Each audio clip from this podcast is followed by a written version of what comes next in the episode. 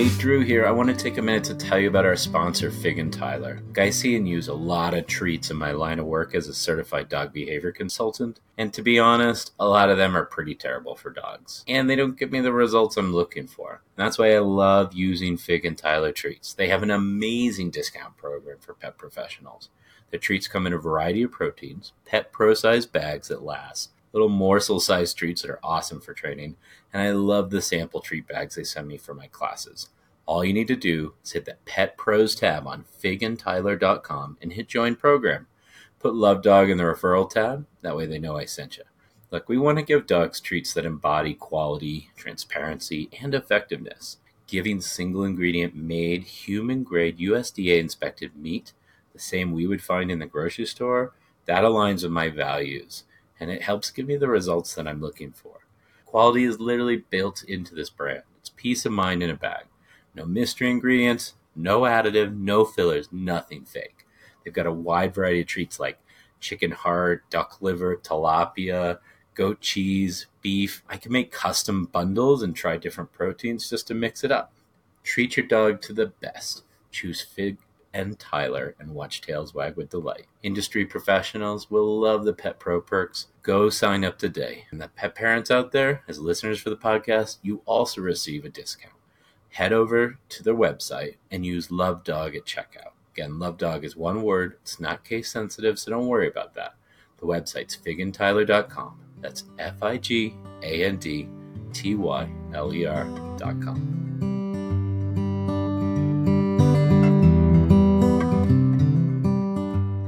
In the last 10 years, though, I and I think this is a very exciting time.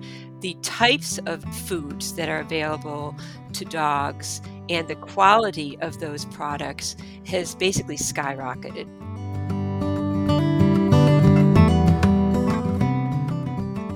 Mark just had an epiphany on how how long he's going to have to wait for his dog to reach that level. No, you are not a mind reader. Actually, as she said, Goldens and Labs. I've raised two Goldens, and I'm now raising the lab. So I actually watched the two Goldens get a little heavy. Uh huh. Yeah, and we'll talk about that maybe a little bit later. Sure, what I did sure. get the weight off the second one.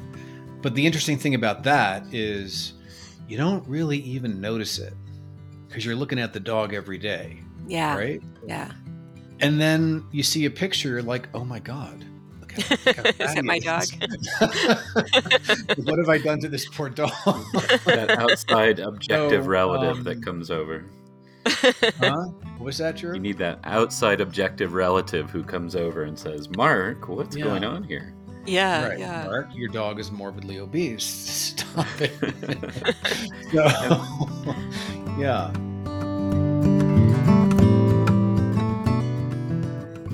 Hi, everyone. Thanks for joining us today, and welcome to our second show. This is episode two of the Love Dog podcast. Today's show is about dog food and how to feed your dog. Over the past couple of years, as I've worked on developing lovedog.com, I've asked a lot of people, mostly first time pet parents, what they want most from a website about dogs. And over and over, I heard the same thing, and it surprised me. Mark, they said, just tell me how to feed my dog. And like I said, this really surprised me, and then I realized it made a lot of sense. We're all confused because there are so many options out there. So, how do we choose? At the same time, I'm sensing a very welcome revolution taking place in the pet nutrition arena. If you think about it, we've got now veterinarians aligning with large, well known brands and new, smaller niche brands to create dog food recipes. I'm sure a lot of you have seen those. There's also the continuous scientific research on the topic, and there are multiple types of food now available to us in the form of kibble, freeze dried, air dried, gently heat cooked, raw, and as of January 2024, a new freeze dried kibble. Each comes with their own set of claims to greatness, and we can't possibly know what is real and what is simply marketing hype. And even the packaging has become quite seductive and alluring. So when I say I was surprised by people's question, and then I realized it makes sense that we're all confused, this is exactly what I'm talking about. But at the end of the day, we do have to make a choice and we do have to decide. Fortunately, there are specialists out there who know and understand the canine nutrition landscape and can help make that choice a little easier. And today, we are very fortunate to have Linda Case as a guest on the show. Not only is Linda an internationally acclaimed canine nutritionist, but she's also very easy to understand and an absolute pleasure to listen to. So I say, please listen in. I promise you're going to learn a lot from today's show. Couple of more things. As you can imagine, we are very excited about this new podcast. We already have great guests lined up, and we've already had a few great guests on the show. These are all experts and leaders in this field. As you know from listening to other podcasts, we all need your support to keep the momentum going. We need it to scale the show. We also need it to be picked up by the algorithms and to keep the great guests lining up to come on and to talk to us. We would be incredibly grateful if you'd follow on your podcast app or subscribe if you're watching on YouTube. As you know, it's all free. Leave a comment if you liked the show. Spread the word by telling your friends who you think might enjoy the show. And we also invite you and encourage you to follow us on Instagram and TikTok. Our handle is Love Dog News. And there's one more thing. This show is dedicated to a good friend of mine who recently crossed the Rainbow Bridge. His name was Gustavo.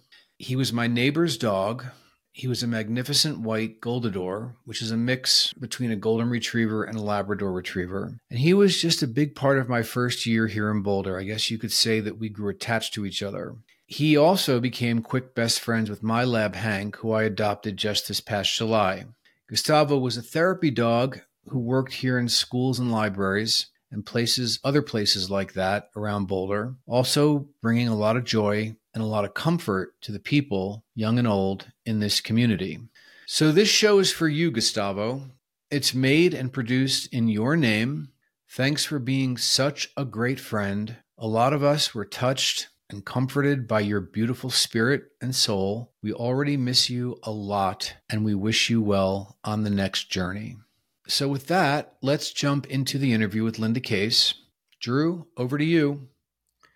All right. Today on Love Dog, we welcome Linda Case. Linda Case is a canine nutritionist and science writer. She's a speaker and the owner of Autumn Gold Consulting and Dog Training Center in Mahomet, Illinois.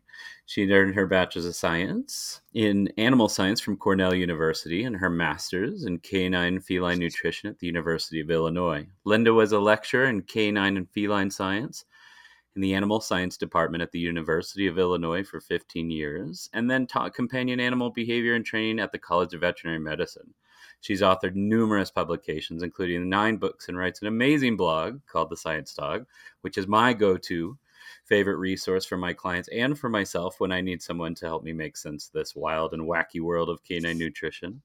In her latest book, Feeding Smart, Linda endeavors to dispel many myths surrounding canine nutrition. She also answers the most frequently posed questions by using research and data from leading studies on nutrition to provide a practical and evidence based approach for feeding our dogs. First of all, Linda, welcome to the Love Dog podcast. I'm so honored to have you here.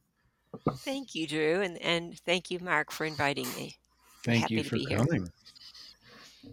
It's so important to us mm. because we talk so much about how do we love our dogs, how we do the best for our dogs. And one of our missions is just to make it easier for people to do this through gaining knowledge and having these conversations. And so I'm so excited you're here to help us make sense of all these things and throw as many questions as we can at you, knowing that our goal isn't to pick the one food that's going to make everything perfect and easy so we can just hop online and buy it, but really to arm ourselves with the right questions and information so that we can go out there and make good choices and learn what we need to know.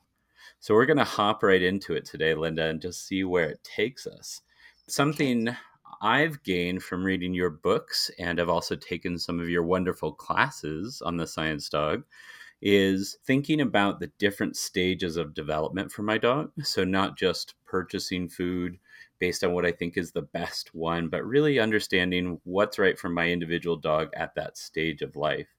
Could you tell us a little bit more about why these stages are important when we're thinking about where a dog is in a developmental stage for selecting the food that might best serve them? Sure, sure.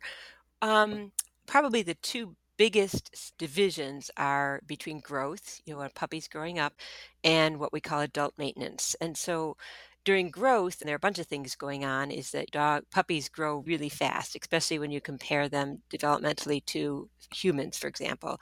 If you think about a, a large breed dog, like maybe a, a greyhound, or a Great Dane, for example, or and really any large dog, they go from a couple pounds when you from when you adopt them to sometimes over 100 pounds within a year and a half or so. So that period of growth is very fast. So they have to develop muscle, they have to develop their bones, they have to get energy and nutrients to do that. So for growing dogs, and, and really the period from when you get them, or from birth really, um, to about five or six months, they're growing very, very quickly. And then it starts to slow down a little bit depending on the breed size. So, really, the biggest nutrients to be concerned with during that time are providing our puppies with enough energy and a nutrient enough dense enough food that they have all their needs met. We tend to, as humans and as owners to focus a lot on protein because everyone thinks dogs need a lot of protein to build muscles when they're growing.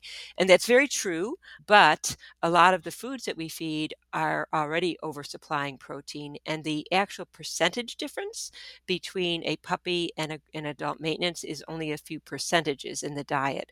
And so if you're feeding more quantity because the puppy has higher energy needs, you're very easily meeting those protein needs. So I would argue that once you meet energy and essential nutrient needs, your focus really should be primarily on quality and maintaining a normal body condition and a normal growth rate for that puppy during growth. Many of us grew up with the adage of, oh, puppies are really cute when they're plump, but actually, a plump puppy is not a health, healthy puppy. We really want puppies to be relatively lean, not skinny, but relatively lean as they develop, because we do know that a puppy who's plump is probably growing maximally, and that's not that's not the healthiest way to feed our puppies as they grow. We want them to basically grow optimally rather than maximally. And then when they reach adolescence, a couple things happen that people should be aware of we often, not as often as we used to, because there's a lot of controversy over when the best time to spay and neuter is, but people still often neuter or spay their dog when they're reaching adulthood. And so oftentimes neutering gets blamed for weight gain or over overweight conditions in these dogs, but oftentimes it's simply because the dog has reached adulthood and needs less energy and is less active. Certainly, there are some metabolic changes with spaying and neutering that appear to contribute to differences in um, interest in food and appear to and may also even affect metabolic rate. But overall, when our dogs reach adulthood, they're going to have reduced um, energy needs because they're not growing as fast, and they eventually slow down growing altogether. And many dogs also will reduce their activity level. Not all. if you have a lab or a golden or a doodle, wait till they're about eight or nine for that to happen. But in general, when dogs reach adulthood, they're going to slow down their energy needs, their activity levels. They need less energy think Mark just had an epiphany on how long he's going to have to wait for his dog to reach that level. No, you are not a mind reader. Actually, as she said, Goldens and Labs, I've raised two Goldens and I'm now raising a Lab.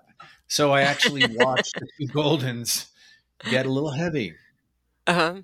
And we'll talk about that maybe a little bit later. Sure, what I did sure. to get the weight off the second one. But the interesting thing about that is you don't really even notice it because you're looking at the dog every day. Yeah. Right. Yeah. And then you see a picture like, oh my God, look how, look how Is that my dog? what have I done to this poor dog?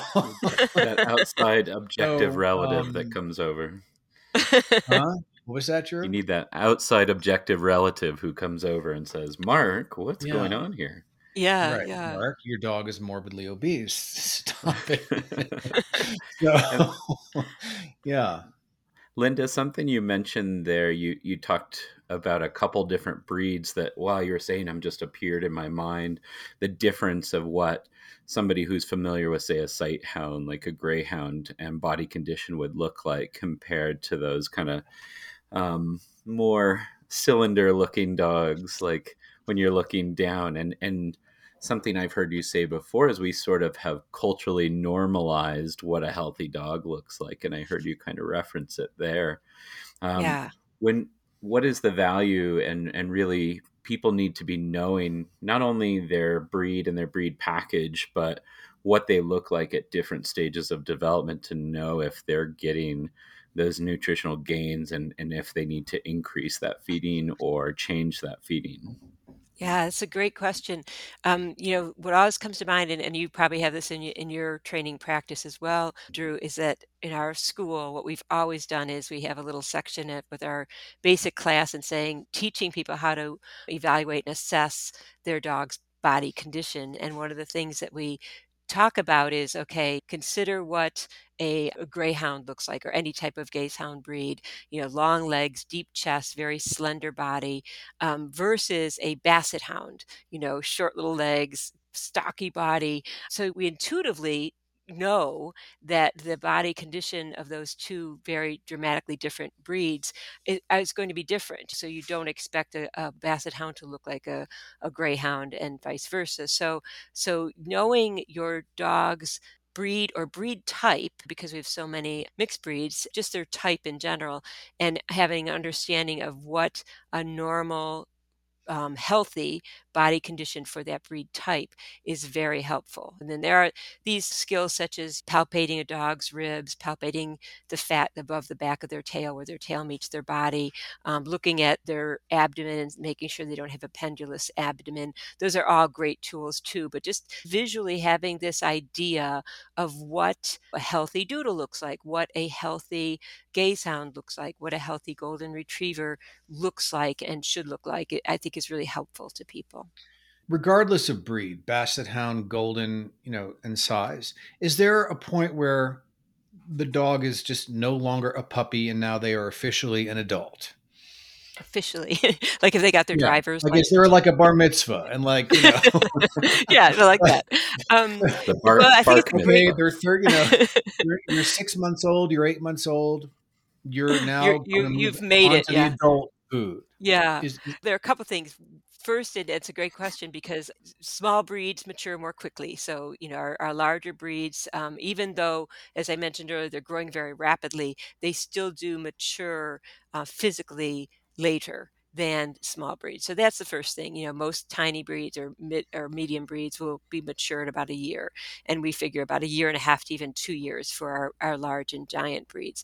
The other thing to consider, and this is segueing a little bit into into Drew's area of behavior, is um, what we refer to as social maturity and then behavioral maturity, and those don't necessarily coincide with physical maturity. We talk a lot about in in our school about working breeds that may develop some protective instincts over their home or territorial behaviors. A lot of times, territorial behaviors don't show up until a dog's a year and a half or two years old, but they may be physically mature prior to that. So that's the other thing to consider is that emotions and behaviorally a dog um, may mature usually later um, than physically. Mm-hmm. So, um, and again, if since you have a lab, you're probably well aware of that, and, and I would say mm-hmm. it's probably true for Goldens too. So, even though they act like a little child, essentially, at a certain point, eight months, nine months, I'm putting that dog onto an adult formula.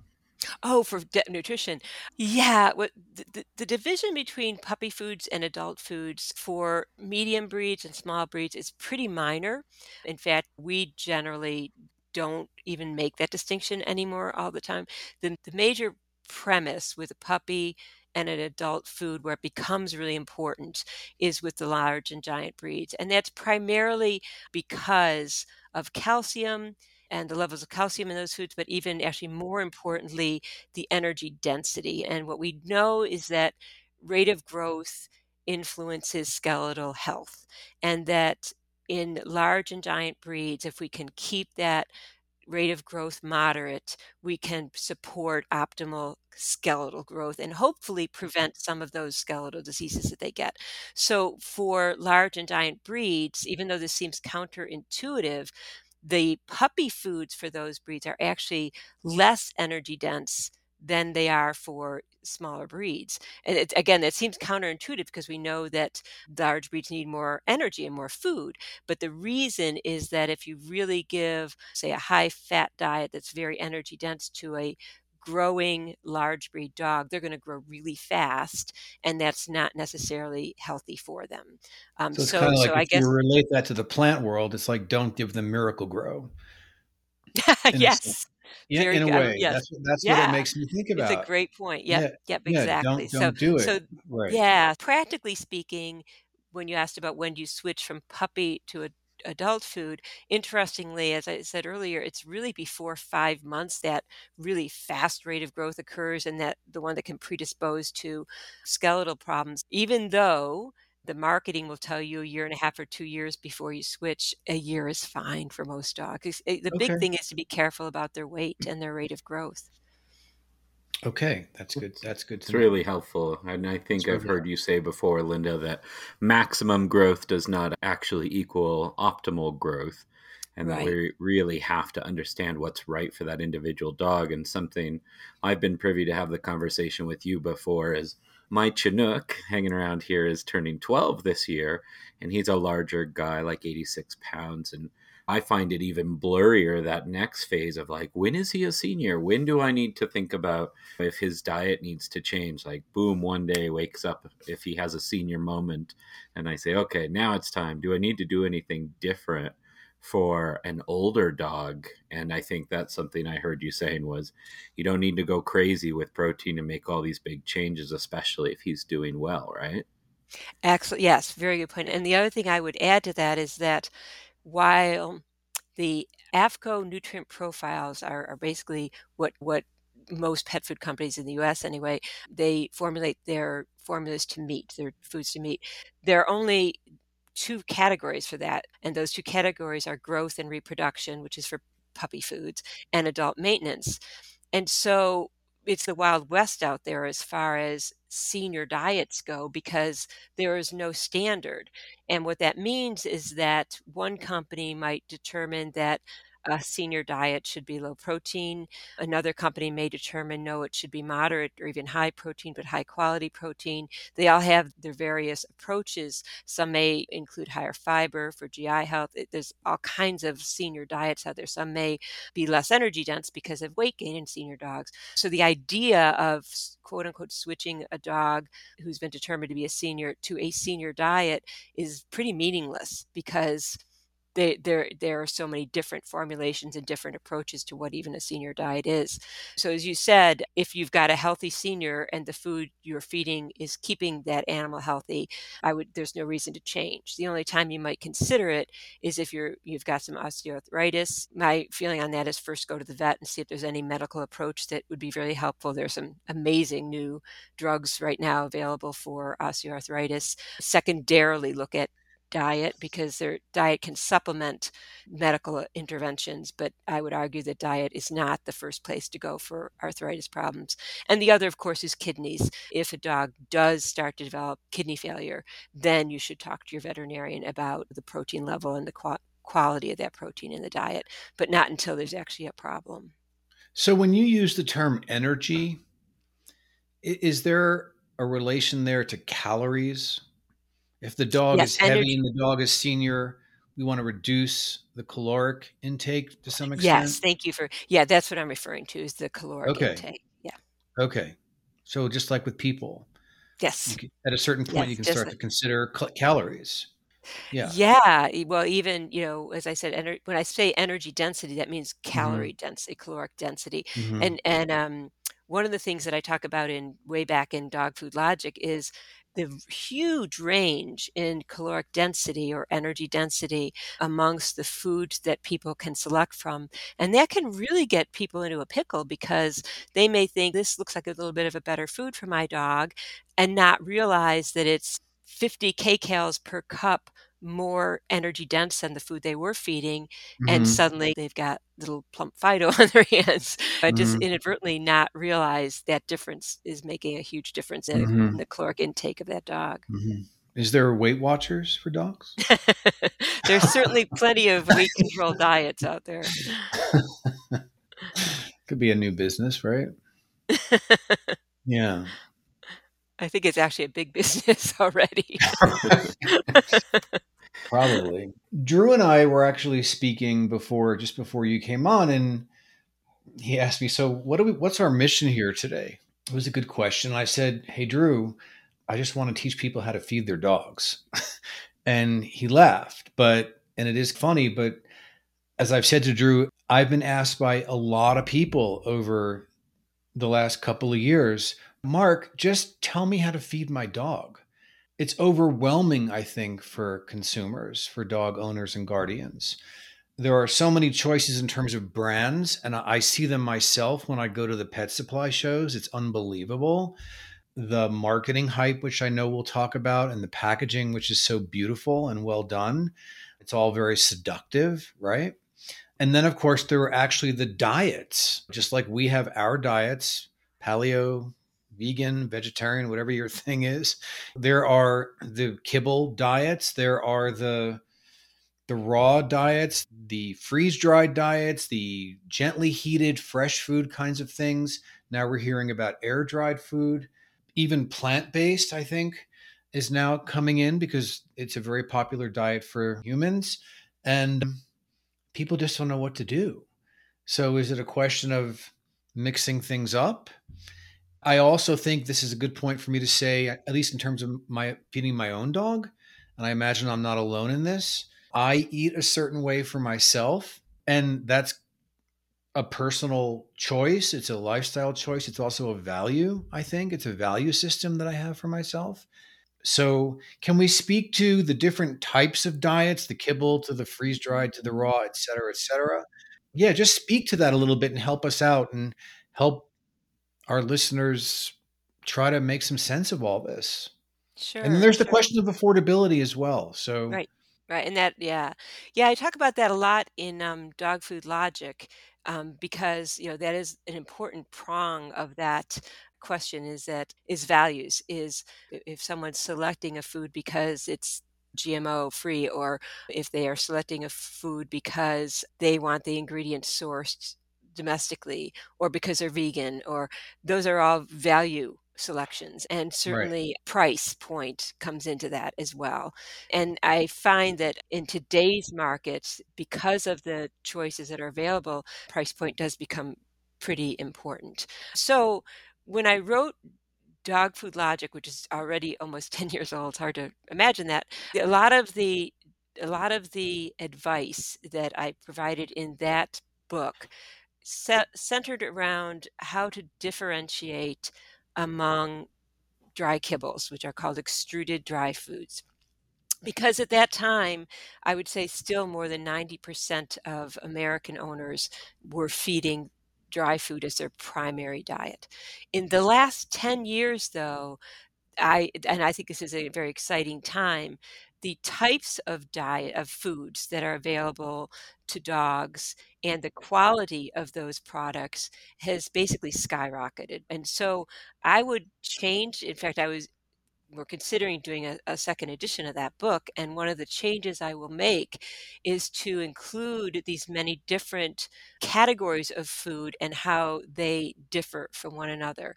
So, first and foremost, I guess what I would advise is if someone's staying within that one market of dry kibble, which are extruded. And when I say extruded, I mean a food that is um, includes mainly dry ingredients like dry protein meals that are rendered, and that rendering, um, to just make it uh, long story short, rendering comes from um, feed grade or pet grade ingredients, which are basically byproducts that are then um, cooked at a very high heat and sterilized. So that's those are rendered dry meals and and almost all not almost all all extruded foods really use some type of if they have an animal protein of, of some type of animal rendered meal. So all of those foods are pretty similar in that, in that they're cooked in the same way and they contain very similar ingredients. So there's not a lot of, of difference among them other than perhaps the percentages of different ingredients that are in them, how much animal protein they may have versus plant based protein, and to some degree, the quality of those ingredients.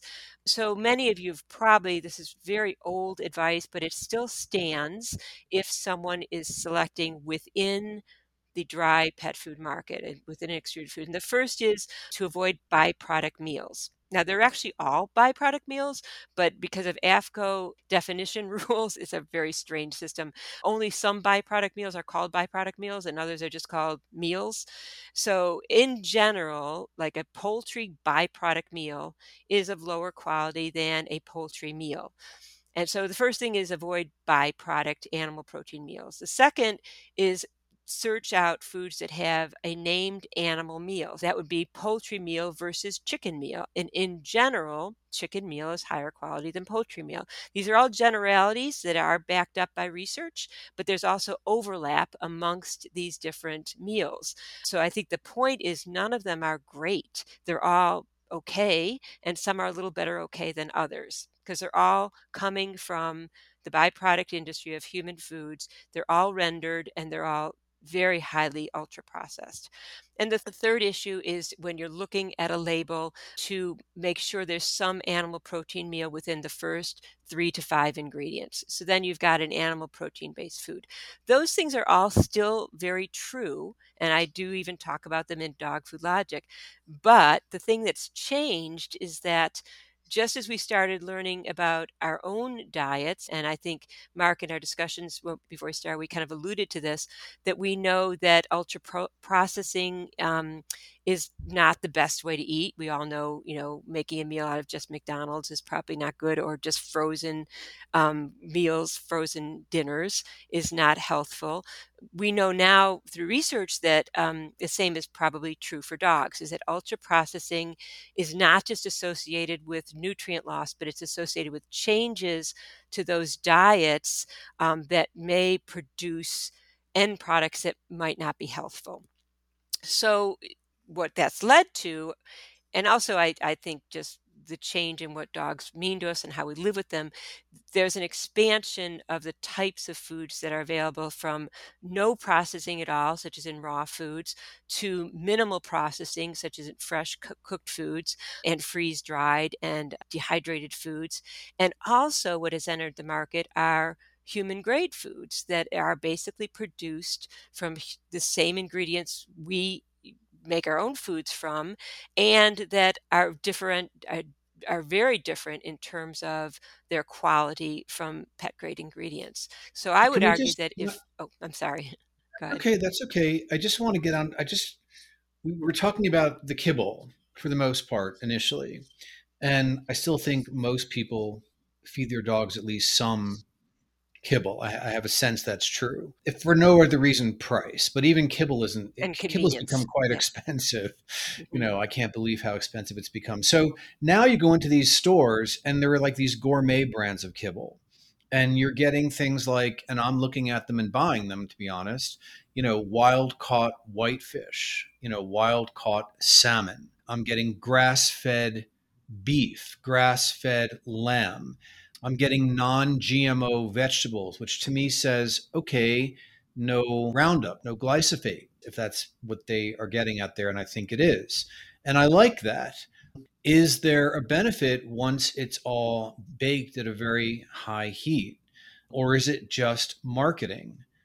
I think that's something I, without naming brands, there's no need to. It's just these are products that, and I have looked at the ingredients, by the way, on the label. And there is the first few ingredients are the human grade or just the grass fed beef or the wild caught fish. Then there is some meal in there as well. Should I be paying the premium? Is the question. So there are a couple, two issues here really. One is um, labeling and what's allowed marketing wise on the label because that can be very misleading. And the second that you bring up is destruction or, or what happens to food because of the high heat and pressure processing that's involved with extrusion. To the first and I should mention that if you're feeding a dry food, there are no human grade ingredients in that food. So when you see wild caught salmon first on that on that late on that ingredient list, that salmon is still the discards from human food industry. It's usually it comes basically frozen. It's basically anything that's either not been used in the human industry for whatever reason, or it's what's left over of a carcass after we've taken the best bits for ourselves. And that's frozen in these huge packs. And the reason it's listed first on a dry pet food label is because it's added into the slurry in wet form. And most meats are about 60% water. So since just like in human foods, labeling requirements are that the food, the ingredient that is of the highest weight is listed first.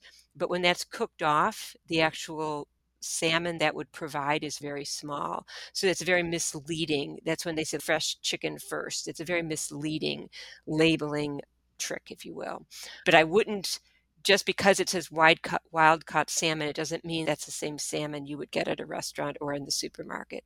It may be wild caught, but it's still going to be the it's still going to be a byproduct of the human food industry. And my um, my interpretation of of that, I'm loving this discussion. By the way, you know, my inter- hope you are. my, my, my interpretation of wild caught, why that's important to me is just because it would mean versus farm raised. Yes. And so when I hear farm raised salmon, for example, in the human food market, I hear antibiotic being put into the pen where the fish are. And then that antibiotic makes it into the fish and then in, into us as we eat it. So the hope would be if they're using wild caught fish in the kibble, that the antibiotic has not been added, even if it's just the you know the remains of the fish carcass. Right. right? Yeah. No, I, I would. I would in that carcass, there isn't the antibiotic. Right. That's my hope. Yeah. That's my hope. Uh, and and and I think that's a very valid hope. I, and, and, and probably true. Um, what I would also add to that, and, and there's some research on this. Um, it's not something I've looked at recently, but but I know that some farm raised salmon, because you know people eat a lot of cold water fishes because they want the omega 3 fatty acids, right? But if we fish are only what they eat, just like we are. And so if you're feeding farm raised salmon grains from our agricultural industry that are very high in omega 6 fatty acids, you end up with salmon that are not a good source of omega 3 fatty acids. So, personally, that would be also another reason I would say that wild caught sounds better than or should be better nutritionally than farm raised. So yes, you're very that's valid. What I wouldn't what I wouldn't expect though is for that salmon to be as high a quality in terms of the being muscle meat, which is more digestible, basically a higher quality protein than what than what it's not human grade. It would still be a byproduct. Well, this kind of gets back to that tug of war, Linda, of getting quote unquote duped by marketing. And what Mark's talking about is really shopping for his dog with his sense of values, with his yes. intentions, with his hopes. And I remember in Dog Food Logic, you outlined four primary factors for people to consider when feeding their dog and you broke those down. Do you want to talk about those, or do you want me to remember them all? yeah. Of course. I um, just so said it's ten years old, and oh yeah, that's okay. In doing my research, I pulled them back, so sure, that'd be great. Um, but you talked about the individual dog, which is kind of like we were talking about. So the life stage and activity levels, and that's what we kind of covered earlier. And then second was the guardian themselves. So what are the things that influence my decisions when I'm standing there in front of the, you know, this huge wall of foods and the refrigerators over here and the free dries over here and the kibbles here, the dry extruded kibbles in front of me. And a lot of that also comes down to not only what my values are, but like what works for us. So we have economic factors. I have two small children. So you know you're not going to find me cooking for right. my dog after the long busy day i'm going to always have my base formula that i use And then I'm going to find those times when maybe my resources are more available or my intentions are okay, can I increase this nutrient? I heard it's good for aging dogs and what kind of evidence do I have? Usually it comes from the Science Dog blog. I don't know if you've heard of that. what informs me to try to do better, but it might be something more, oh, his stool's been a little off lately. Is there something I can do to aid in digestion and things like that? And then you also talk about the food itself. So you were just talking about ingredients, but knowing what are those ingredients? Where do they come from? What are some of the sourcing? And is that something we can see right on the bag or going down to the fourth tier, is that something we need to contact the manufacturer to learn those things? And I think something I've always gotten from you was getting away from the front of those bags, those labels, those marketing things, and flipping it over and being brave enough to read those ingredients and going, oh, I do remember that byproduct isn't ideal, meal is okay, this would be better, and, and understanding what am I looking at when I turn that bag around? Yeah, yeah, and the front of, ba- of the bag is, as Mark said earlier, is very seductive, and so it always boggled my mind that you can see an entire roast chicken that your grandmother used to serve at Thanksgiving on the front of a bag. But if you look at what chicken meal actually looks like, it looks like dried cornmeal, and you're not. But they're allowed to do that, you know. It's- Should we talk about just quickly in this section raw food? Should we talk about plant based diets? Should we talk about the gently heated type foods, air dried foods, freeze dried foods? Just so I'd love to hear what you have to say about all these things. Sure, sure. Um, and and to kind of just segue back a little bit to, to Drew's point, and we again, Drew, I know in your work you probably do this. We always think of it both in terms of nutrition and definitely in terms of behavior and training, is meeting our clients where they are. And if someone, and the reason I bring that up now is that Mark, as you said, dry kibble is even though some dry kibbles have gotten quite expensive, it's still in general the most economical to feed and the most convenient. So, Right. you know, Very busy convenient. households, you know, um, are not going to be spending, you know, the time or and sometimes not the money um, to to select these more expensive and more time consuming foods. What I would add to that is that it's not an all or nothing thing. Is that um, what we have come to over the years, um, both from research and from practical experience, is um, is mixing and matching food and and that the old adage of just one food and that's all you feed is is pretty much gone by the wayside. Certainly, all nutritionists don't follow that adage anymore, and and happily, most veterinarians no longer are either, because they took a little while to come over to, from to join us in that. But someone simply buying a fresh cooked food that has human grade and adding a little bit of that each day to their kibble, to a high quality kibble, can greatly improve that dog's quality of food that they're consuming. So does it have to be, oh my goodness, I have to remortgage my house in order to buy this food or quit my job so I can cook every night for the dog. It, there are gradations within that can meet people where they happen to be.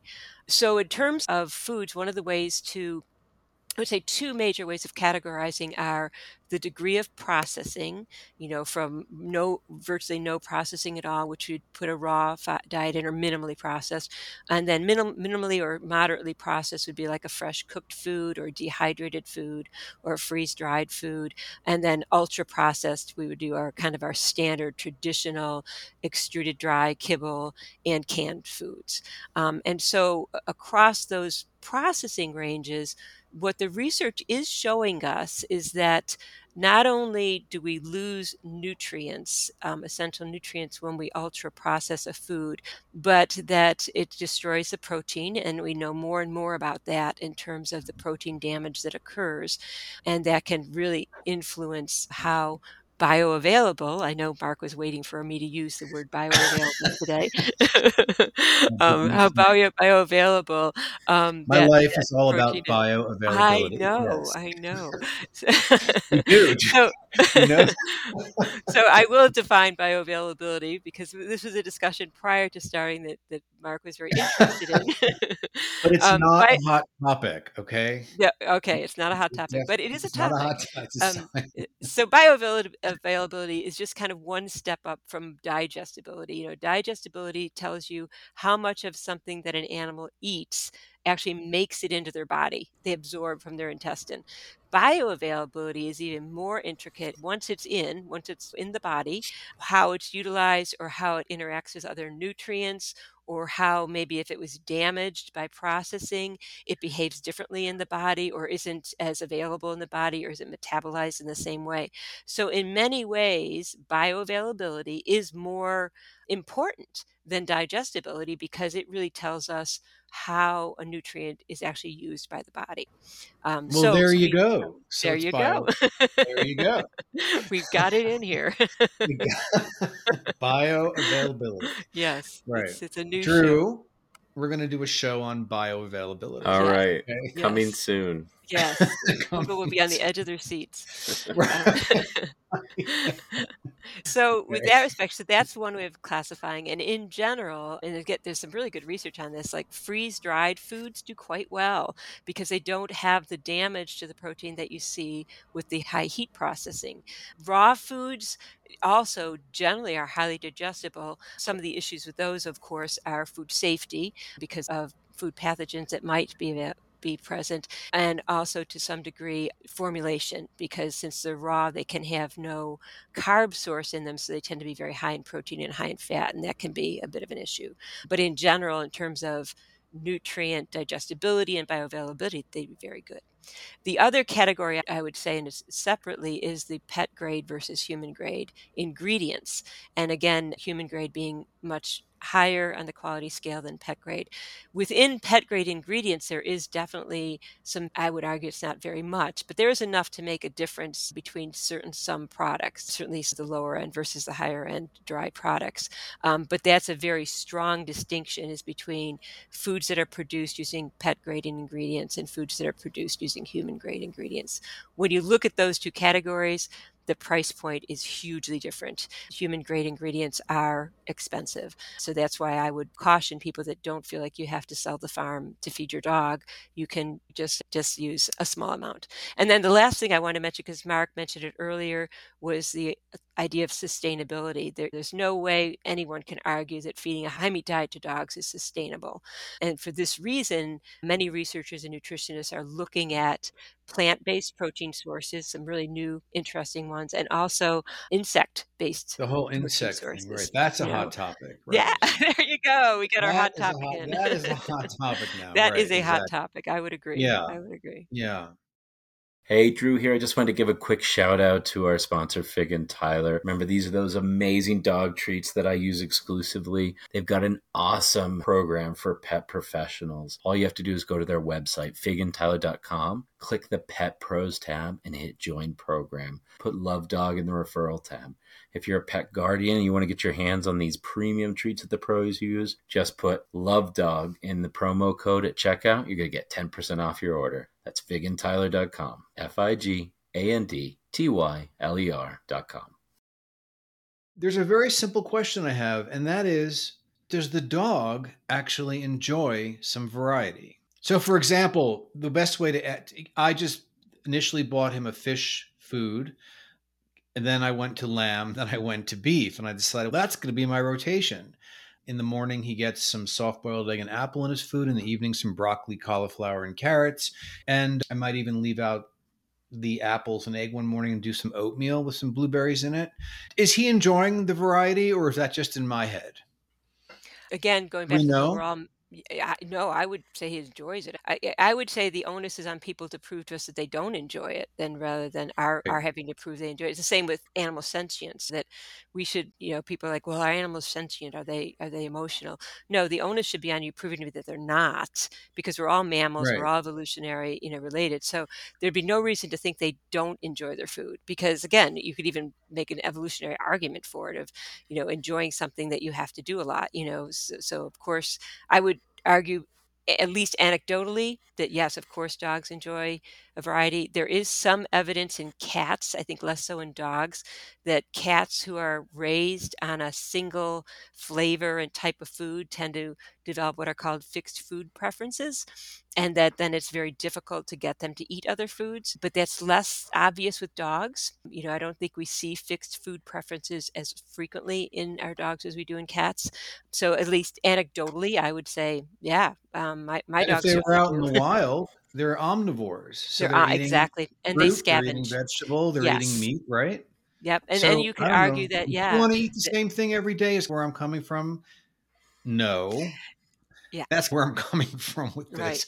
If right. Well, if you think of it from any species on this planet, even if you consider captive animal populations, there's no species we would recommend to feed the same diet for, through the course of their life. It just No, doesn't Right. make any sense. Right. it makes When you have something that's that intuitive, we have to listen to that intuition and say, I agree. why should it be different from dogs? And it's that coming back to we were marketed you feed this and this is dog food and it stays the course because there was a lot of money to be made there.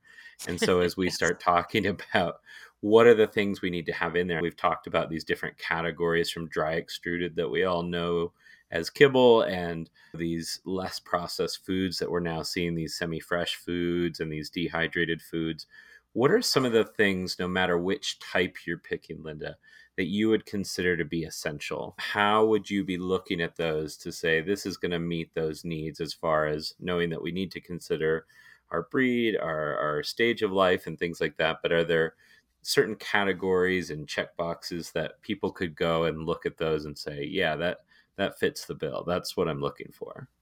Sure. And I think even though the whole complete and balanced claim was, it originated actually as a marketing claim and didn't even have any science behind it, and now does have good science behind it. So when you see that claim on a food, it does mean that food contains all the nutrient, all the essential nutrients that a dog needs for that stage of life, balanced to energy, balanced to calories for that dog.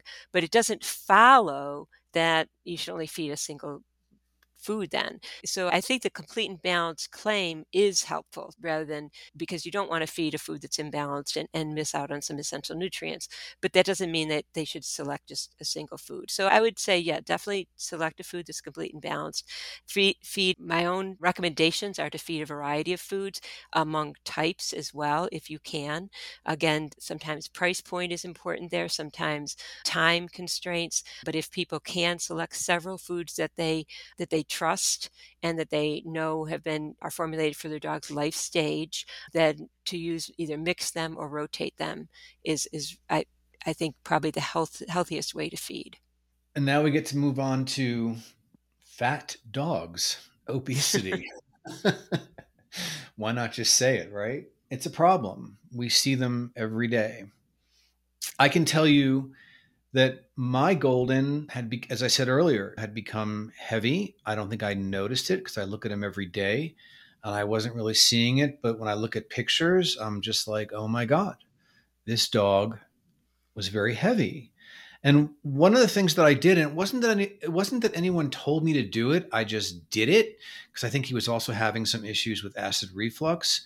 So I thought I better try something completely different. And I started roasting a chicken breast for him, a boneless chicken breast, and steaming cauliflower, broccoli, and carrots, and throwing a little turmeric in there. And I would do that three or four nights a week over the course of, I'd say, and it, the goal at that point wasn't so much the weight loss as it was to try to help his digestion and his stomach out. He also, it turns out, lost quite a bit of weight and he came Good. down to a Yeah. normal weight. Do you have any advice for what to do with a dog who's still healthy, five, six, seven, eight, nine years old, but they're getting very heavy? Yeah, yeah. Well, um, your your example's a good one because even though it seems counterintuitive, um, dry foods can contribute to obesity, but in a very strange way. Because they're really dry, they tend to basically on a dry basis they're quite energy dense um, and so you know what looks like uh, not a very big volume of food actually is, is very energy packed so if you compare that Calorie, say calorie packed. calorie packed yes yes Okay, sorry energy equals calorie, just because it's a energy good, equals it's a good thing, yeah, to think yes about that. Yeah. yeah yeah calories are energy So, um, so calorie packed um, it, it seems counterintuitive because it just like it looks like cereal to us, you know. But when we look at, say, just for comparison, a fresh cooked food that is about 60%, sometimes even 70% water, which is probably what it, comparable to what you were feeding to your dog, that's actually going to be less calorically dense by volume. And so we tend to feed by volume is we tend to look at I give a cup of food, right?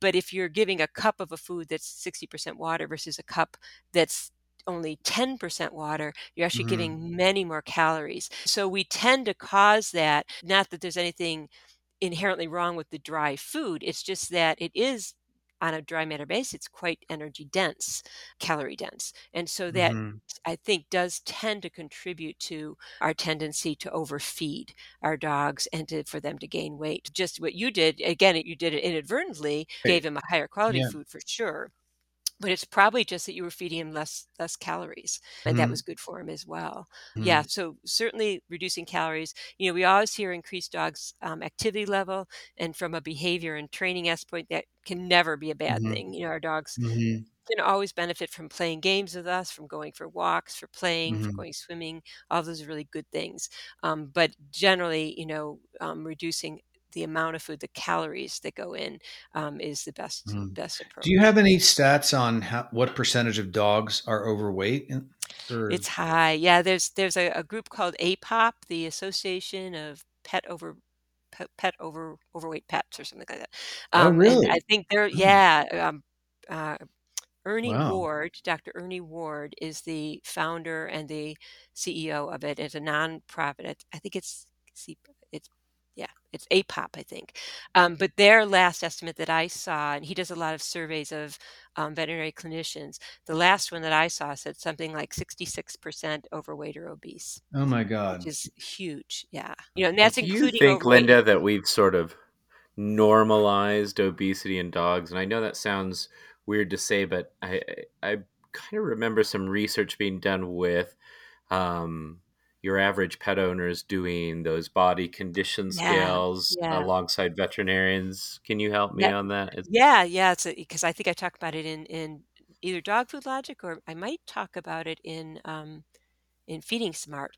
Yeah it's fascinating research because not only so you know everyone knows those those um, everyone knows the the uh, the charts the, you know here's a fat dog and here's a skinny dog and the perfect dogs in the middle that all veterinarians have in their offices and these are great charts. Um, many pet food companies have developed them. Veterinarians use them. Um, they give great tips on how to determine if your dog's at their correct body condition so what they did was they asked veterinarians to score dogs and owners to score dogs, and kind, probably not unexpectedly, the owners would score their dog at a normal weight when they weren't, when they were overweight, whereas the veterinarians tended to be right spot on. But owners tended to see their dogs as being a normal weight when they were overweight what's more fascinating about that research is then they took those same owners and gave them training in using the in using the charts eh, thinking they'll change their scores. And not only did they not change their scores but the ones that did change them changed them in the wrong direction. And so it, you know it's almost that whole thing of you know people just it's your confirmation bias. Work, confirmation right? bias, exactly. Digging their heels. I'm doubling down. He looks exactly, great. Exactly, doubling down. Nope, he's not fat. Um, so, so, so it's a little disheartening, I think, for the pet food companies who've put so much work into those charts and to veterinarians. Um, but it, but it go, it does speak to what Drew just mentioned. This whole normalizing of what what is basically normalizing an overweight condition and thinking that's a normal weight dog you know and and that's a hard thing to uh, to combat for sure. Well i think it's also possible you're looking at your dog every day and you don't really notice it but if you take a look at a picture a photograph of that you've taken of the dog i think that's where you might really begin to see it. I was shocked. And and sad i might say that i let the dog get right. that overweight. I i really tried not to do that but it's especially you know if you live in a place where you have a change of seasons and a lot of most of us do actually and in the wintertime you're spending more time indoors and you might not be taking that mile long walk in the park that you do every day you know you know for for a lot of the year the dog might just like like we do we just we're, we're moving around less we gain some weight. And if we if we as the ones feeding the dog don't adjust the diet right? Then and they're eating the same diet as they were if they're running every day, they're going to gain weight just like we right. would gain weight. So plus I guess as they get older, their metabolism probably slows down a bit too. Right. So right. Yeah, it yeah. definitely does. Yeah. yeah. Yeah, and that's so, why one of the one of the advice for for that is is for owners to ha- when they go to take their dog to the veterinarian, ask the veterinarian to compare the weight to when the dog was a young adult and right. use that or use right. pictures like you did. Oh, this is what he looked at like when he was two. And yeah. You know, yeah. Yeah. And well, I think if you ever you said like that, that about seasons. Sorry, Mark. Sorry? I was just going to add to you when you said about seasons. I go and I train dogs throughout the day and I will sometimes see it. And I never want to essentially fat shame the dog, but I'll say, hey, what's going on? I've noticed yeah. your dog's gained a lot of weight. And it tends to correlate with changes in things that are happening in the home and seasons. But people don't think about altering the amount that they're feeding mm-hmm. or the times they're feeding with the seasons. So if you become more sedentary in the winter and you're not doing as much with your dog, thinking about, oh, I need to alter that when you were saying calories equals energies, if you're giving the exact same and you say, my dog eats a cup and a half every meal, and that's set through all of the stages of life, that's not going to match. And you're going to either have that hangry dog in the summer who's going, holy moly, I need more calories, or you're going to have the dog in the winter that's putting on the pounds and saying, yeah, I don't know yeah, what definitely. to do with all this energy you're giving me. And the, the other point that I just would make, and it's just common sense, there are breeds, the, the, the retrievers, shepherds for sure, and there are others that have are predisposed to having hip issues mm-hmm. as they get into, especially as they get older, seven, eight, nine, ten. Having carrying around extra weight just makes that burden even greater, I think, on the dog. So you want to watch that. Yeah, I, it would just seem to me. I'm not a, a veterinarian or anything like that, but it's just I've learned because I've had them and I've gone through the whole thing with these dogs, and it's a lot to watch happen. One so, of the things I find the hardest with that, Mark, is I work with a lot of dogs who struggle with different behaviors, and often pain is that missing mm. piece of the puzzle that people aren't seeing. Yeah. And until they've seen, say, a specialist who is really looking for signs of pain, some of our dogs are rather stoic when they start to have those first. Right right. little right. issues with you listed joints and knees, but sometimes it's all connected where it could be higher up in the spine and things like that. And if they are carrying excess weight, things that they mm-hmm. might have done as a younger dog, like vaulting into a car or getting up a flight of stairs, or maybe even tolerating something like veterinary handling or a younger animal, or say a toddler in the home, that might be affected behaviorally when it might come back to the way the dog is feeling in their body. And so, back to that phrase, Linda, of maximum growth isn't always optimal. Same with mm-hmm. weight gain and calories and things like that. And I think some advice you gave me when I was asking you about my senior dog once was as he gets older to think about not more quantity but higher quality of ingredients. So if I was making changes to really go for things that are more beneficial for him from a nutrient standpoint. Yeah, definitely. Yeah. Very good point. And I always get blamed as the dog trainer because I always want people using things like positive reinforcement to give their dog feedback. So when we think about using food as feedback, and Linda, I know you probably run into this with your training practices, is how we need to get people thinking about what often is labeled as treats as also food and calories. And so, if, say, you're feeding the same amount of food every night at dinner, and then you're going to your dog training class, and then you're handing all these little morsels over to your dog, right, that's also right. calories for the dog. Definitely, yeah. Yeah, and and one of the ways we tend to handle that, and I I do with my own dogs too, is I we feed our dogs twice a day, and their morning meal is usually pretty standard, although I give them their morning meal after I've done their whatever type of walk we do in the morning, and if we did a a short walk and it's not very nice out, they might get a little bit less, and vice versa, if we do a long hike, they might get a little more, but their big their second meal at night, I personally generally always feed after I've trained. So we tend to feed them pretty late, but then I always can adjust that. If we had a long training session and I know I gave them a lot of calorically dense treats, we can then ratchet back a little bit. And what I'd add to that, and I imagine you probably do this with your clients as well, Drew, is that if a lot of treats are being given, if it's a really highly food motivated dog, you could sometimes get away with using their food, you know, for that or if you can't do that and you are using a high level, very attractive food, but if you're using a lot, um, to try and use something that at least is balanced, you know, that, that is not a not an imbalanced treat. You know, in general, a small amount is not going to hurt one way or the other, but but the client should be aware of that for sure.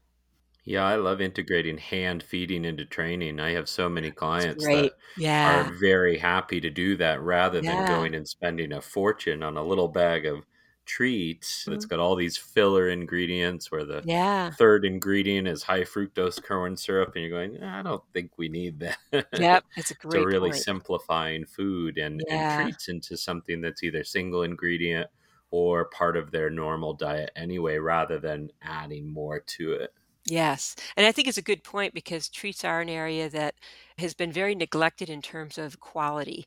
There are just so many basically garbage treats out there. It's like treats for ourselves. Nutritionally, there we just haven't gone very far, which is interesting because the the price markup on them are just huge.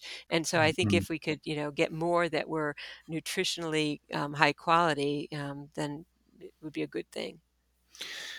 Well, I would say to end this segment that I've been happy to see. I guess the word I would use is wellness. I see a movement toward wellness. We see it in humans. We've seen it for the past two or three decades in humans, and the correlation between what we put into our bodies, the food that we eat, and our health. Right? It seems pretty simple. And there, I hear more veterinarians, and I'm just seeing more out there with the veterinarians that are making these better foods for us, making more available for us, more on the gently heated, freeze dried side of things. And they're correlating it, they're tying it to better health outcomes later in life. Better nutrition throughout life means a better life overall. And I am also seeing that, I have to say, in treats. There's more, it's not. I'm not going to mention brands. It's more available than there used to be, certainly when we were growing up. Oh, Um, and definitely. I would agree with that. yeah, and I'm glad to see it. And again, it's that whole value system that we have for ourselves, and it's becoming a lot more available for our dogs and I guess for our pets in general. So I think it's a good time when I go to these shows. It's like a food to me. It seems like a food revolution, Yeah, oh, I It's definitely a agree. lot, Yeah, right? A lot of yeah, veterinarians are getting in on the gig. I get it. A lot of it's marketing and it's oversell and it's overkill. And I don't like when the doctors get too crazy with their sale, with their selling. But on the other hand, if you look at the ingredients, you look at the way it's being cooked and processed and all that, we have a lot more available to us now than we did 10 or 20 years ago. And I think it's all, frankly, to the dog's benefit. yeah, I So, agree. yeah, it's really nice to see that. So, I guess we can move on now to our hot topic. And I think we can agree on what our hot topic is not going to be, which is bioavailability. Because you're gonna have a show on it, so because we're going to have a whole show. Right, why would we be here? bioavailability. Drew, can you just not take that down? Take note of the fact that we have to have an episode on bioavailability. Linda, should you be Got our it. guest on that, or should we have somebody else come in on that one? Um, but the hot topic is going to be, and I'm just going to let you talk human food versus pet food. Go. I think Drew alluded to it a little bit earlier, and we had a, a short chat about it prior to starting this. So, that whole division is a relatively recent one from a historical perspective. When pet foods, commercial pet foods as we think of them today, were really first developed strongly. They, they were kind of drips and drabs before that, but in the 1950s is when the extrusion process, which is what produces dry food, was developed. And that was a period, if we look at uh, what we were like culturally then, that was a period of greater living through chemistry. It was a period when we, we were all agog also over frozen meals for people and new technology. We were processing our own foods. And that was when fast food first came on the market. So there was this drive towards what we think of now is more highly processed foods, but at that time were promoted as foods of convenience and foods that were not very expensive and were easy to prepare and that you could feed your family and your dog very easily on this convenient food that comes frozen in a I don't know if any of you remember the early frozen meals that you would get TV dinners. dinners yeah on the trays and you'd eat, right. from the TV so there was a yeah. period when that type of food was highly attractive. And for dogs, for our pets, that meant highly processed foods that were dry, that you could get at your supermarket, that were easy to feed, and that kept for a long time. But those foods all came, of course, from pet or feed grade, if you will, ingredients that were all byproducts of the human food industry. And they not only were they byproducts, but they also were handled and sanitized and transported differently than human foods are. And that's still true to this day.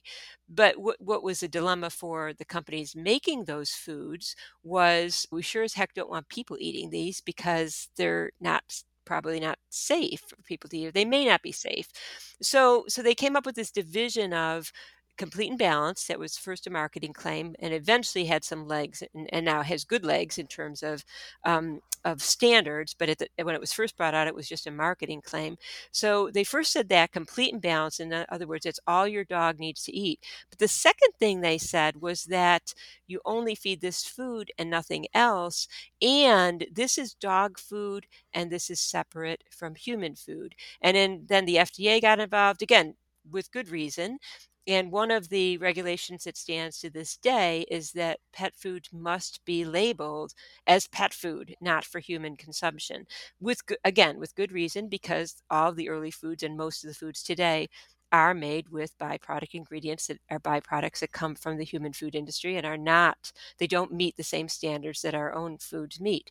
What that has evolved into is this weird thing about human food is different somehow than animal food qualitatively. And what we've lost in that history is the understanding that was a created division, that wasn't a natural division. There's, as we said earlier, dogs are mammals just like we are.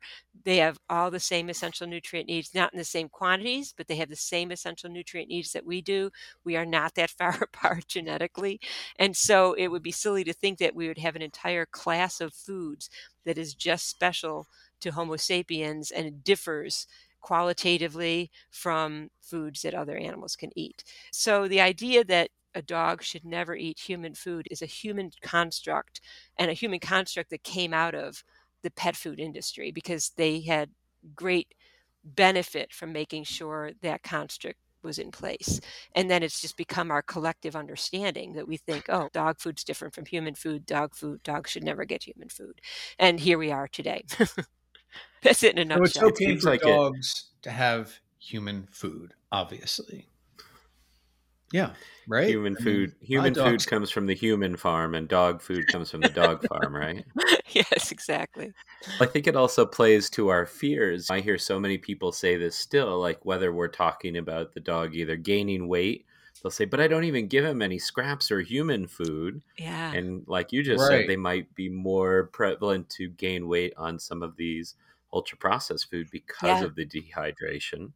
And I see that a lot in puppy classes when people are using these really, maybe these treats that have a lot of like salts and things in them where the dogs have to stop frequently and go drink water because mm-hmm. they're just, it's like eating a whole bag of chips or something. It is. Like, yeah. I, I need something to drink. Yeah. I see these yeah. puppies all the time who are like, stop feeding me treats for a minute so I can go get a drink. Like, I yeah. can't do this. And then they have trouble house training them. They're like, why is he peeing all the time? yeah. yeah. So, what's up for debate? Okay. I think that we have a list of things we can look at, but I'm going to go right to grain versus non grain. This is, uh, in a way, another hot topic, and it is being debated. And I know that you've done some research on it because I've read your research. Yes, and actually, I'm glad that you brought it up because um, I could do a little plug here.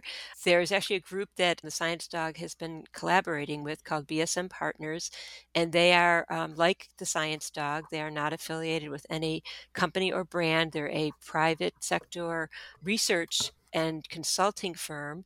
And they actually, since the 2018 scare about grain free and DSM, dilated cardio, DCM, sorry, DCM, dilated cardiomyopathy in dogs. They have done a lot of research and they just published, in fact, it's literally going up this week, a new webinar for us at the Science Dog that covers all of the research behind grain free and heart health in dogs and not to give away the end line of it but but eh, basically a lot of focus was put upon pulses which are the seeds of legumes. So um, common pulse ingredients are uh, chickpeas peas uh, soybeans um, beans.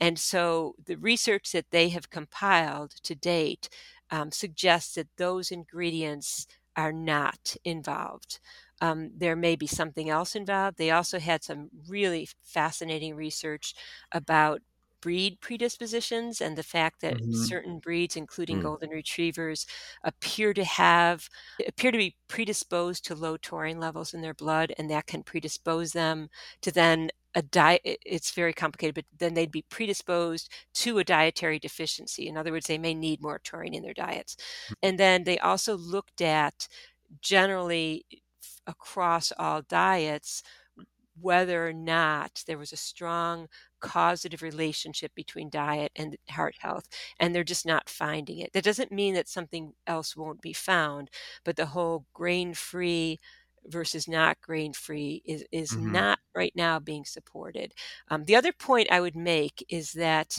this is aside from that webinar which i would highly recommend people take a look at is that when we say grain free food, and there are several nutritionists who who spoke to this in much more clearly than I can because they were they had more background in it. But when we speak about grain-free food in terms of we look at the formulations that are made are used to make those foods across the many brands that have them, it they're so different in that in terms of what pulse ingredients they use, what grain products they use, what meat meals they use.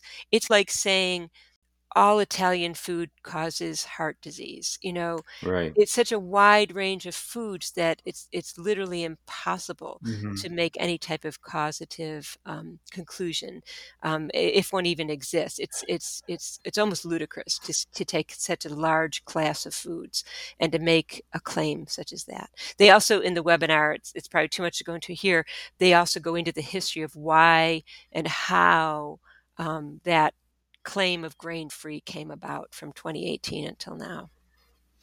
And this is an area that I hesitate to even bring this up. This is just me going off on a tangent. But um, when I hear peas and chickpeas and legumes and whatever else, other vegetable type things are in there in the grain free food, then that's when I start to hear things like Roundup and glyphosate being mm-hmm. sprayed on all these things. That's a good point. Yeah. And I just wonder if that's what's causing the problem. And if there's more of that in the grain free foods. It may question. not be the yeah. it may not be the peas. Why would it be the peas? I, I don't know. I'm, I'm not going to go there because I don't know. But I begin to wonder about this whole other thing. things. Yeah, yeah, yeah, I do. I do. To that end, the grains that those pulses are replacing were all came from the same agricultural system. So you'd expect if they are being sprayed, everything's being sprayed. But but yeah. it is a good question to bring up, certainly. And again, back to the earlier chat we had about the non-GMO, the whole idea behind non-GMO is no, they're not being sprayed with the same stuff. You can bring it up at your webinar at Ask All the Big Scientists. Hey, this smart yeah, ass love I'll dog. just direct them your way. but but it's it's a good point, and you know we're talking about, and I don't even, Linda, you can correct me if I'm wrong, but I don't even think it was a study. Wasn't it just like a press release in 2018 that caused that big stir? And it felt like for years after that, I just had clients and people that I was interacting with that are just like, and don't worry, we're feeding grain free. And oh, my vet said, oh, we got to get off the grains. And, It was massive. you know, we, it just kept, it, it just completely caught fire. And, and really, what I really appreciate about your work, your books, your website, is it just feels like this port in the storm for me when I'm hearing all this information we've got all these things being thrown at us as I can say, well, I wonder what Linda says about this. And sure enough, you have a really good blog right there on the Science Dog that's still up. I Yes, checked. it is. Yeah. And and so it's a great resource. And I feel like you even added to it. Didn't you even do like an afterword or an update? Yeah, because of this webinar. In fact, that's it's linked to the webinar that's that's coming up because of all the new research. Because just really in the last five years, so much has been published about it. And um, but yeah, and you were right when you mentioned um, it was actually an opinion piece that set this whole you know s- Yeah. storm um, on Not a fire study. and not a study. It was an opinion piece. Unfortunately, it, it was published in JAVMA, which is the you know Journal of the Vet Medical Association. So it was published in a veterinary journal, but it was an opinion piece. That's all it was. It had no Right. data, and it just you know how things do. You know, I mean. There, there's there's always some new fad thing that's going to take off, and unfortunately, what what's really sad, I think, is that many the, many Hank small pet food sorry. companies that produced decent foods and good foods um, were very badly hurt by that. No, no, no, no. Yeah. With a dog in the yeah. background.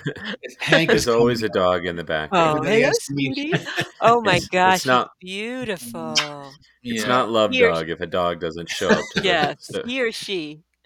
He, his name is He. Hank. Hank, he is gorgeous. I love yellow labs. I adopted him just three months ago. Oh, he's yeah, he's beautiful. a white lab. Yeah. Well, that's kind of the inspiration for this conversation is Mark's journey with Hank of like, how do I work with this dog? How do I help this dog have the best life? And, you know, I think that's really what motivates a lot of these questions and a lot mm-hmm. of the work that you do is how do we do better for our dogs? Mm. I think something that comes up for me when I teach classes Okay. at the university or if I'm teaching a behavior classes, once people learn, sometimes they have a tendency to feel guilt or shame about what maybe they did in the past or what they fed in the past or training techniques they used in the past. And so my whole kind of additive is learn better, do better. And as I get more information, as I get better information, as I can disseminate things like that 2018 hot take uh, that caused all the fuss, then I can make better decisions and also educate people around me in my community and help people so that if people ask Mark, oh, how do I feed my dog? He'll say, well, guess what? I've got a great new resource for you. It's called Call Love Linda Dog. Case. And I'm going to text you this podcast. And also, when in doubt, go check out the Science Dog because there's great courses and webinars. And, um, you know, I, I find the art of reading books is a hard sell for some people these days, but books are still a great source of information. And it, it's been so helpful to me to be able to turn to your work and your resources to help me kind of pursue that because people think if you have a dog, if you work with dogs, you should know all this stuff. Yeah, yeah. So, well, thank you. I, pr- I appreciate that plug. It was very, very nice. Do's and don'ts. Chocolate. Talk about chocolate. Yeah, so it's not so much that chocolate is toxic to dogs, but rather large amounts of chocolate are toxic to dogs. And basically, it, the Cliff Notes version is that dogs metabolize chocolate in the same way that we do, but much more slowly. So, you know, the whole caffeine buzz, which actually the compound in chocolate is called theobromine, which is a like caffeine. It's a caffeine-like compound, but it has the same effects that caffeine has. So when we think of having a caffeine buzz or having too much caffeine, that's how a dog feels having too much chocolate. And if they have, get way too much, it actually can be very very serious and can even be fatal in small dogs. But again, it, it takes a lot of chocolate. Um, I think in So this is actually new information to me. oh okay like I I've never even given my dog the slightest morsel of chocolate. And you're saying it probably isn't going to kill him. not even probably it won't kill him. No, I give my What- dogs chocolate all the time. Right. I don't give them. You do? Oh yeah, I do? don't give them I don't give them a handful Like of a whole, chocolate. whole Hershey Yeah, I bar give or a them a little bar, right? Yeah. Oh, really? I, Look, um, got it. We got our hot take. Linda There we go. feed your dogs now. Oh my I, God. Print um, I. I volunteer at a soup kitchen every Friday, and, and everyone there knows that I'm a dog person. And I always bring something home for the dogs. And for the longest time, they'd be like, "Oh, you can't take that; it's got chocolate in it." And now they understand and like they get it that it's not going to hurt my dogs to have a little chocolate. And you're like, do you know who you're talking to? But that is a big one. That's we exactly see these what I said. is it? Is it what you said? Have you not been to my website recently? But Anything we always see those posters with the toxic foods and and really it seems like a lot of those and kind of going back to your nutrition courses of like functional ingredients and what things are harder for dogs to really utilize as energy and as you know something to help them thrive it's kind of more about that like what's what's really going to serve the dog versus you know what you were talking the difference between nutrition and toxicology when it comes to some of these ingredients right Uh, yeah, it's a great point. It's that you know um, the, the compound in chocolate that affects dogs is the same compound that affects us. You know, um, you know we'd pre- feel pretty sick if we ate a bowl full of, of semi-sweet chocolate. The point to make also about chocolate, because I, again, I don't want to tell people to go out and start feeding their dogs chocolate, is that when you have serious cases, it's usually when a dog has broken into chocolate. You know, has you know people left Mhm. a, a bag of semi-sweet pieces on the you know the halloween candy yeah stories yeah yeah and and that happens because dogs scavenge you know so um and you know so that that's is important to say that And Drew, so Linda Case is saying feed feed your dog chocolate, and it's, it's only our second episode, and we're you going to be you sued. you and I got very different takeaways from I this hope show you guys today. have good insurance uh, Any malpractice other insurance right? How, how about some do's, Linda? Are there any are there any ingredients that would surprise people or treats that you're seeing in your in your training schools that are some people that are really diving into nutrition or showing up with that you think might have you know some real benefits to dogs? I think right now, what what I've and this just is because wh- where's my writing's been recently, and where there's some good research, um, has to do with the balance of omega three fatty acids and, and omega six fatty acids, in that um, for overall health and for reducing. Um, basically overall inflammatory responses there may be some benefit in reducing omega-6s and increasing omega-3s um, and so um, that's probably where i would say a good focus is is feeding a food that has a, a higher ratio of omega 3s or higher proportion of omega 3s in it.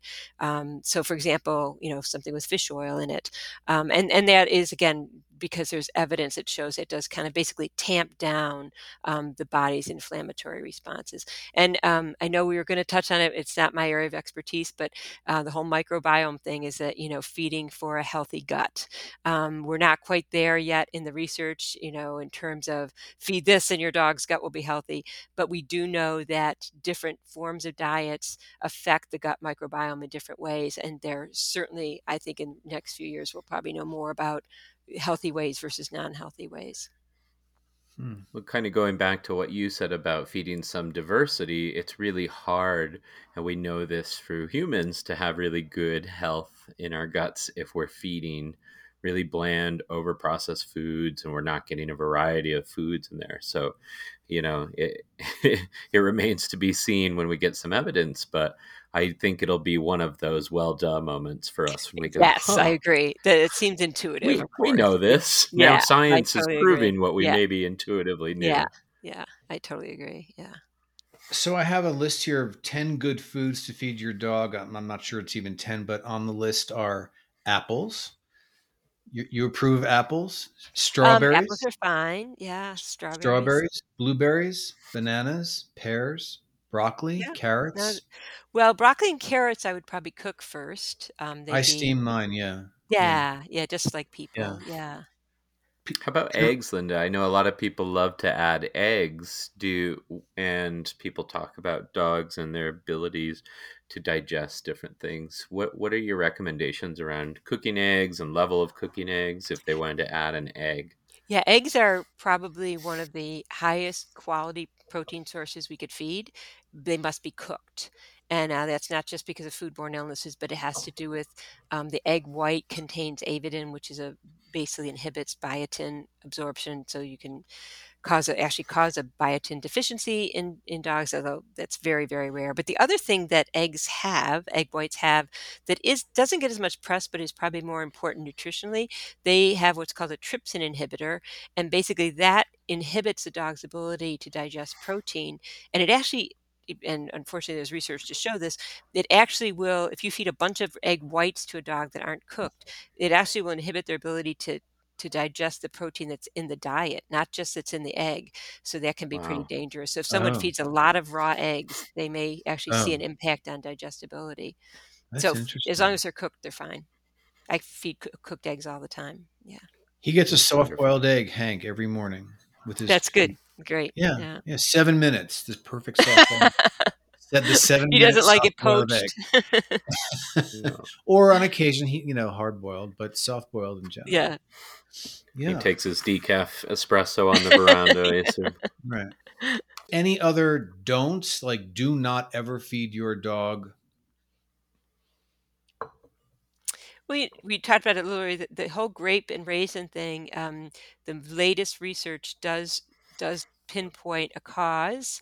Um, you know, um, so so I, I generally probably wouldn't feed grapes just to be safe. But again, I, I think that um one grape isn't pro- going to kill your dog. Yeah, yeah. But again, yeah. um yeah. But I and, it, that actually again falls more into toxicology, and so I would uh-huh. I would um I would I would. The last food I would ask about would be cheese. About cheese, whether or not to feed it. Yes. Um, uh, small amounts are fine it, with all dairy products for dogs. Like most adult animals, dogs are lactose intolerant. So if you feed a lot, yeah, Oh. most dogs are, you know, just uh, like some humans are. Um, yeah, so if you feed a lot, they, you'll probably Uh-huh. see some you know, loose stools because they won't be able to digest the lactose. Many cheeses, the lactose is low anyway. You know, if it's been fermented out, um, so so it's probably a non-issue. Um, hmm but um, probably just on the safe side. I wouldn't feed too much. Again, a little bit's fine. Moderation. Moderation. Not a concept we do well in this country. I definitely think that it follows along the lines of your new book of Feeding Smart because as I learn more, I always feel like I'm more capable of doing just that and feeding smart. And something I love in this book is it's very practical. So if I were worried about canine obesity and I was listening to this podcast, I might flip to section six where it says, Is my dog too fat? So it's a very straightforward approach, and then you will always validate. And if some people don't understand when we say evidence based approach at the end of every chapter, there will be citations. So the nice thing is, you don't have to become an expert. You don't have to go out and learn how to read journals and search through all these and say, well, this was a a great case study or oh, this was a limited participant and see you know where all that quality comes from. So linda really does the legwork in these books and these courses so i can't recommend it enough. Linda thank you so much for sharing your knowledge with us and i definitely know that i will be feeding smarter because of you and we so greatly appreciate your time your energy and your wisdom. Thank you for inviting me, Drew and Mark, and it was nice to meet Hank as well. Yeah, this has really been an extremely helpful, inspirational, informative chat. That's got, great. I, I really enjoyed I learned, it. I, learned, I learned a lot. Thank you so very much. Yeah, I, really, really enjoyed it. A lot. And, and best yeah, we'll wishes on again, your bioavailability tour. Yeah. Oh, sorry, what bioavailability tour? Yeah, the bioavailability tour. Oh my god, we have a new Coming brand. Soon. exactly. All right. I'll, so I'll, put it in the maybe pile. All right. Thank, Thank you, you so for inviting much. me. I really enjoyed it.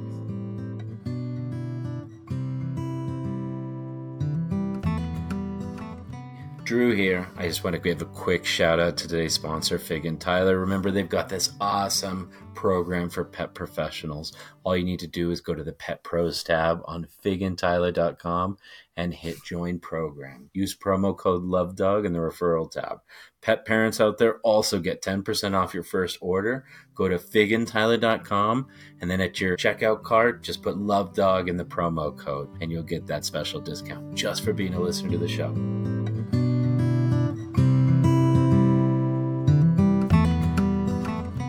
Thank you so much for joining us today. We truly hope that you enjoyed the show and that you may have also found the show or parts of the show helpful. If you did, there are a few things you can do to support us that we'd appreciate in a very big way. First, and perhaps most importantly, you can tell everyone you know that has a dog about this podcast. Word of mouth, as you probably know, is often the best way to get a message out there. So talk up the podcast all you want and to everyone you can find. That would be great. Thank you. Next, you can hit the subscribe button.